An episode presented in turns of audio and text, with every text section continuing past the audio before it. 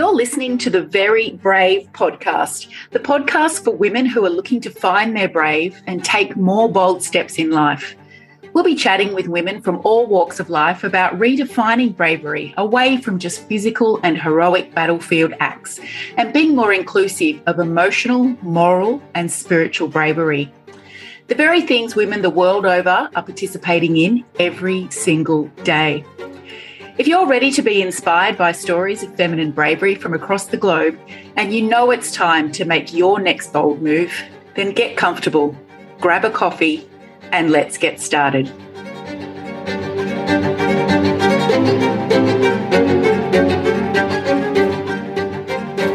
Hello, and thank you for joining me today. I'm very excited to introduce you to Layne Beachley. Layne, hello.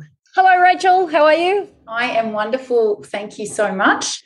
Pretty excited uh, that we get to have this chat today to help us redefine bravery for women. Can we start off for those who may have been living under a rock for the last few decades uh, and don't know who you are? Can well, we start with a, a background? There's, there's bound to be several people listening that have no idea who I am, but my name's Layne Beachley. I'm a seven times world champion surfer. I'm also a champion of mental wellness, having overcome serious experiences with all sorts of mental health challenges. I am the chair of Surfing Australia. I'm a director on the Urban Surf Board. I'm a mentor, facilitator, author, and surfer.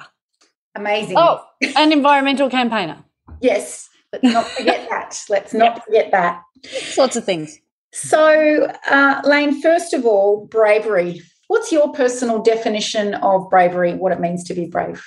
I feel that the, the most accurate definition from my perspective is someone who's willing to act in the face of fear, because, you know, we all feel it, but having the capacity to acknowledge that you're afraid and accept that you're afraid and then act despite that is the true sense of bravery.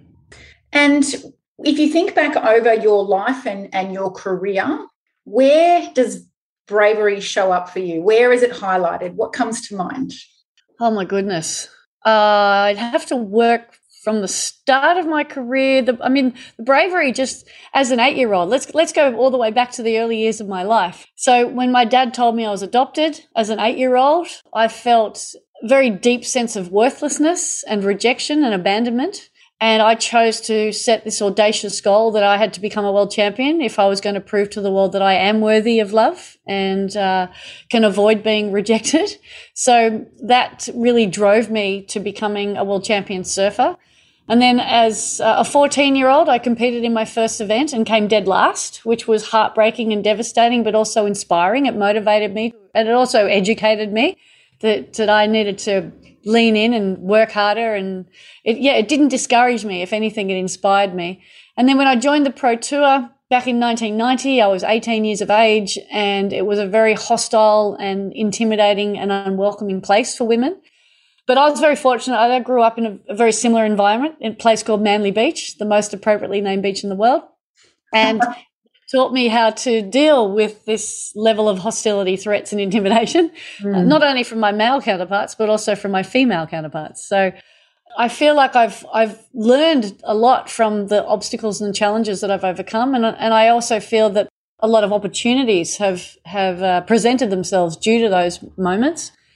Then declaring to the world, you know, from the moment I show up on tour, I'm declaring to the world I'm going to be world champion. It takes a, a lot of courage to do that. So standing firm in my values, standing up for what I believed in, being rejected and ridiculed by a surfing industry and a governing body and my and my peers, uh, to then still rise above that and become the most successful surfer in history, I consider to be a real act of bravery. But then to also ride fifty-foot waves, to continue putting myself out there today. I mean, it took a lot of courage for me to embrace the whole social media component of life, because uh, you know, when you've, irrespective of your profile, actually, if you speak your truth, you're um, you're putting yourself on a on a hiding to nothing most of the time. So, yeah, I feel that bravery, when I when I reflect on my life, it appears a lot, and I actually have a children's book called Brave Beachley. You are listening to the Very Brave podcast. I wonder if you can identify through some of those things you've just told me about, you know, thinking at eight, because you were adopted, you had to prove yourself worthy of love, you know, thinking right back then you're going to be world champion, starting on the pro tour, declaring to the world that you will be world champion. They're very different ways to define bravery, aren't they, than the physical act that society believes should be rewarded, like, you know, being on the battlefield and potentially dying on the battlefield, or as we were talking about before we came on air, you know, saving people from fires or flood. I've recognised through this uh, process, as I've been able to interview all of these extraordinary women, that there's other types of bravery, and maybe we can kind of put them into a few categories, like emotional bravery and moral bravery and spiritual bravery. As I'm saying that, can you relate that through your stories? Absolutely. I, I strongly resonate with that. I was actually just thinking that when you were starting to pose the question about the, the varieties of different styles of bravery that, that individuals can show, because like you say, the reference to bravery often relies on the physical bravery, uh, someone throwing them into the face of harm and throwing themselves into the face of, of the unknown and, and uh, fear and war, um, you know, putting themselves between uh, a danger and somebody else. And, you know, I, I do that quite often just naturally as a surfer. You know, I've, I've saved people a lot in the water, and mm. I don't consider that to be an act of bravery. I think consider that to be an act of common sense, because it's just my happy place. It's an environment that I'm very familiar with and comfortable in. So it's mm. relative to the environment that you know, that you're familiar with. But, yes, there's spiritual bravery, there's emotional bravery, there's moral bravery, and, and I've definitely demonstrated those acts on a variety of different levels at a variety of different times throughout my life, and, and continue to do so today. And when you were experiencing, you know, difficulty when you're on the tour, and you said it, it wasn't just from men or the governing body, it was even from women, what was your um, conscious thought at the time? What were you saying to yourself in order to continue? Well, at the time, it, it depended on my levels of maturity, because in my teens and early twenties, at the time I was just saying, you're a bunch of fucking bitches and I want nothing to do with you. I was I was a real victim at the time too. I was a real lay blamer. I was very quick to criticise and judge. It was everyone else's fault for when I wasn't able to achieve my goals, and I wasn't willing to take any responsibility or accountability for it. So therefore, my natural reaction, especially as an adoptee, when I feel that way, if I feel like I'm under attack, is to either run and hide or reject. So I pushed people away, and I kept myself protected and nurtured, and I'm the only one that's really here for me. And so I even then ended up pushing people away that were there for me, but I had misinterpreted their intentions. Mm. And that prolonged my suffering. That mm. made my journey a lot more difficult and a lot more challenging than it really needed to be. Mm. Then when I opened myself up to the concept of personal accountability and taking responsibility, and stopped telling myself a whole bunch of, well, I refer to rationalizing as telling myself rational lies, because that's how we, we validate our choices and our behaviors. When I stopped doing that and started to basically look in the mirror and ask myself, what part do I play in this? How am I contributing to this? What difference am I making? Uh, or what impact am I making? I started taking responsibility for my actions, my thoughts, my behaviors, and realized, oh, that's what it comes down to, choice. Oh, I didn't realize I had choice. I never gave myself permission to have that. So, yeah. Yeah. yeah, I changed the channel. Wow, that's a, a fantastic frame, change the channel. I love yeah. it. You are listening to the Very Brave podcast. When we think about women in society today, you know, there's still a lot of visible elements of the patriarchy everywhere, and without us falling into a really, really deeply feminist conversation about, you know, how we might be oppressed or, or conditioning.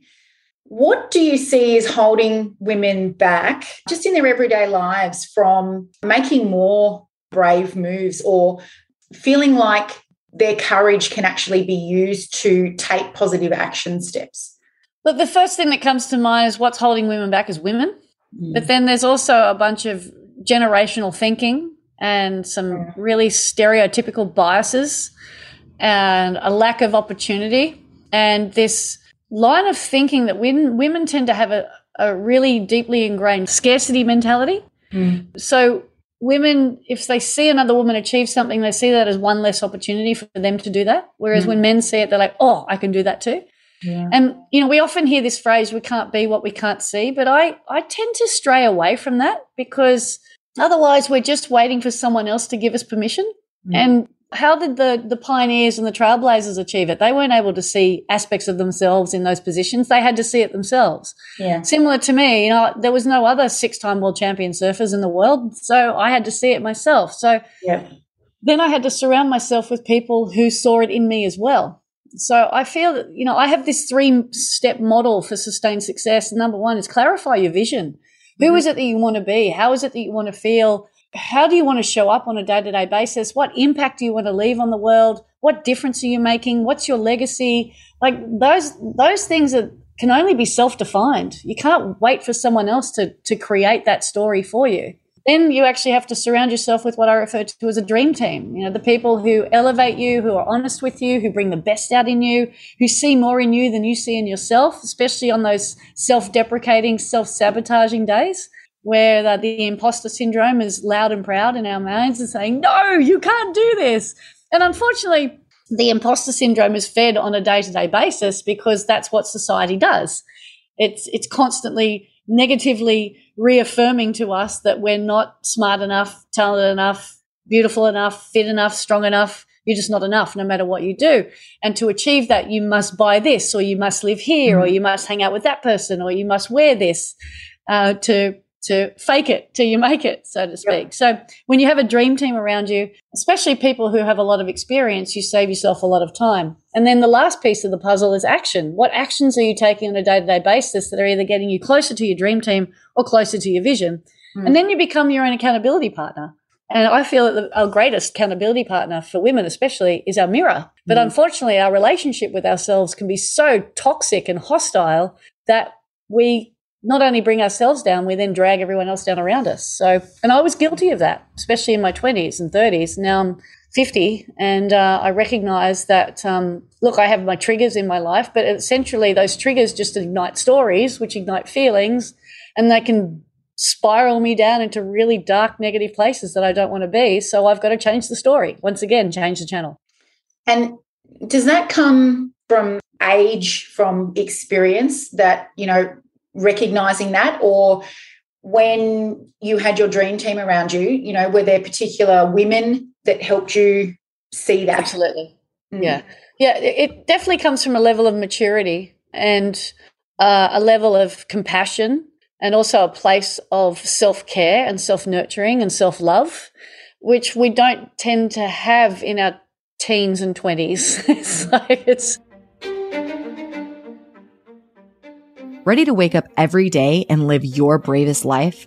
Sign up today for our three hundred sixty-five Days of Brave, and you will receive a daily Brave message from Rachel Evans herself directly into your inbox, completely free of charge.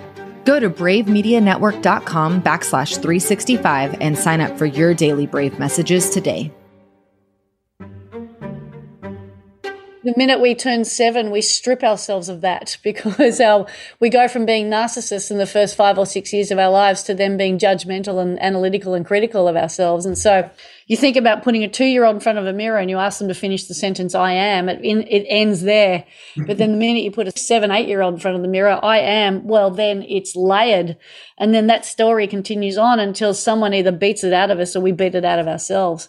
Mm-hmm. So the, that level of maturity, certainly, I was very fortunate that I had that as a as a youngster. I mean, I lost my mother when I was six. I grew up with my brother and my dad.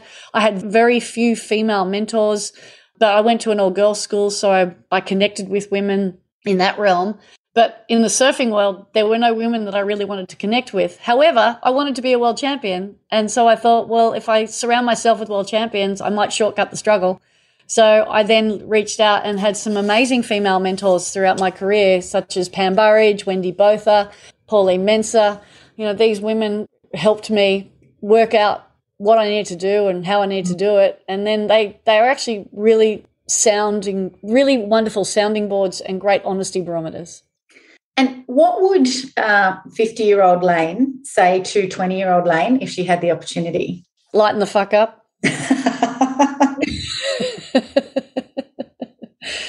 Is this a P G podcast? Because I've just screwed it up twice. No. Okay. I don't believe it is. Not now. My my twenty-year-old self really just was so hard and so driven and so focused, which, you know, most people say, do you think that's why you won so much? And I say, look, I don't know, because it's what I chose to believe in. I chose to believe that success had to be hard, and it was only deserving if it was through struggle. And if it wasn't through pain and suffering, then it wasn't worth it. And that made it all very difficult, very challenging, very mm-hmm. painful. Then not only was I hard on myself, I projected that onto everybody else around me. So I felt very lonely and isolated at a time when I really needed the most amount of love, compassion and support. Mm.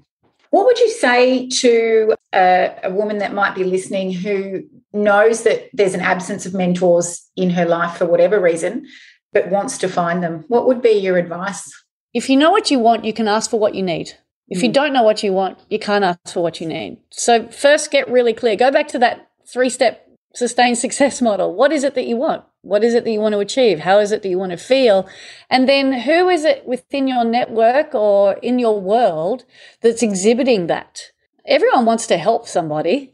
Yeah. So no, everyone's on, I think, what do they say? You're only six phone calls away from whoever you need to speak to. So everybody knows somebody that's willing to help. If you can't see evidence of it in your own life, then ask a friend that you trust if there's anyone they've worked with mm. that can give them that can give you the the, the advice or counsel that, or the mentoring that you need. I've had a variety of different mentors throughout my life, especially when I retired from surfing. It took me four years to really accept that I was retired. Well, retired. I'm busier now than I've ever been. But, yeah.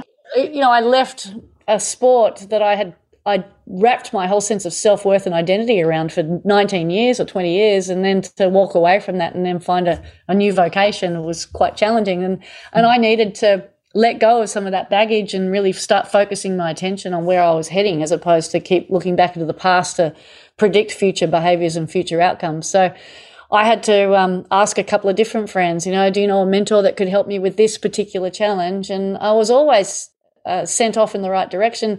And then the last thing you need to do is actually really just trust your instincts on that. When you, if you connect with someone, then trust that and uh, and open yourself up to what they may have to teach you. But if you're a woman who thinks that she has to have all the answers, then you're never going to really fulfill your potential, because no one has all the answers. You are listening to the Very Brave podcast. And do you think that courage is required sometimes to oh, be able to yes. ask in the first yeah. place? Yeah. So when I had my foundation, Aim for the Stars, I uh, I always referred to the fact that these women had the, the courage to put their hands up and ask for help. And unfortunately, a lot of women suffer in silence, and I'm definitely one of those, because I uh, had uh, there was a lot of fear and a lot of shame associated with being wrong. Mm. Or or not being strong, or showing elements of weakness. And that came from my childhood. I grew up in a very tough love family unit where if I hurt myself, my dad would basically say, harden up, get back out there. I almost broke my neck surfing, just lie down, you'll be right. My knee blew up to twice its size after I jumped over a wall, mistimed it. A friend came over and went, oh, my God, are you okay? And his dad's response was, get her a bloody wheelchair. So there was no real compassion for being injured or being weak or being vulnerable. Mm. And that's what I learnt, that it's not actually a healthy thing to do. So the greatest, and uh, Brené Brown being the, the leader in this field, you know, I love her work around vulnerability and shame. And she talks, you know, a lot about the, the greatest strength you can have is to show vulnerability, because now you're in a complete state of acceptance. Mm. Can't be hurt from there. Absolutely. My favourite question uh, to ask of my uh, podcast guests as we're finishing up is this one. Mm-hmm. Now, we've spoken about lots of brave things that have occurred uh, along your journey, but I imagine that there's a few more brave moves that you're still going to make. Can you share with me what your next brave move might be? Mm. No one's ever said no, by the way. Ah, well, no. My next brave move. Oh, I actually don't really have a grand master plan about what my next brave move is. I, I feel like, especially in the last several years, I've made a lot of brave moves. I launched an online business in the middle of COVID because I wanted to digitize myself and, and feel less responsibility to actually physically go and deliver content. Mm. And uh, and I've loved every minute of it. I remember when I built the platform and built the course, I felt like I was investing in another world title. It was so mm. enjoyable and, and all-encompassing. Uh, and it saved me from having to write another book. So I was grateful for it. But as far as my next brave move, I actually – I. Oh, you know what? Actually, my next brave move is I'm competing in a couple of days at an event down here at Manly, a Challenger Series event. Now, I haven't competed for years, and I'm competing against girls that weren't even born when I retired. Wow. So I feel like that's a pretty brave move. I, I definitely feel you on that one. That's, uh, that's glad you brave. Agree. Brave, courageous, but what a great way for, you know, the, the next generation of female surfers to connect with our greatest ever world champion. So that's kind of exciting as well, isn't it? Yeah, and that's that's a really healthy perspective. I thank you for that because, uh, yeah, it's not about just me going out there and winning. It's actually about me connecting with the, the current and future generation of women surfers and uh, letting them know that uh, their their lives are not defined by their results. Their lives are literally defined by how they choose to live their lives. Well, Layne Beachley, it has been uh, an extraordinary pleasure to speak with you today and uh, hear your thoughts around bravery, hear your amazing story, and uh, good luck in a couple of days' time. Thanks, Rachel. I'm going to need it. It's been a delight talking to you too. Thanks so much. Thank you.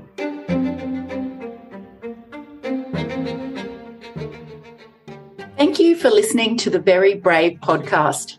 If you like this episode, please follow us on Apple, Spotify, or wherever you like to listen. Also, remember to give us a rating and review. I'll be reading out reviews on future podcast episodes, and I'd love to share your insights. For more information and additional resources, check out the website at w w w dot the real rachel dot com and w w w dot brave media network dot com. I love hanging out on Instagram as well, so make sure you follow me there at The Real Rachel Evans. And let's continue this conversation. I look forward to chatting with you next time.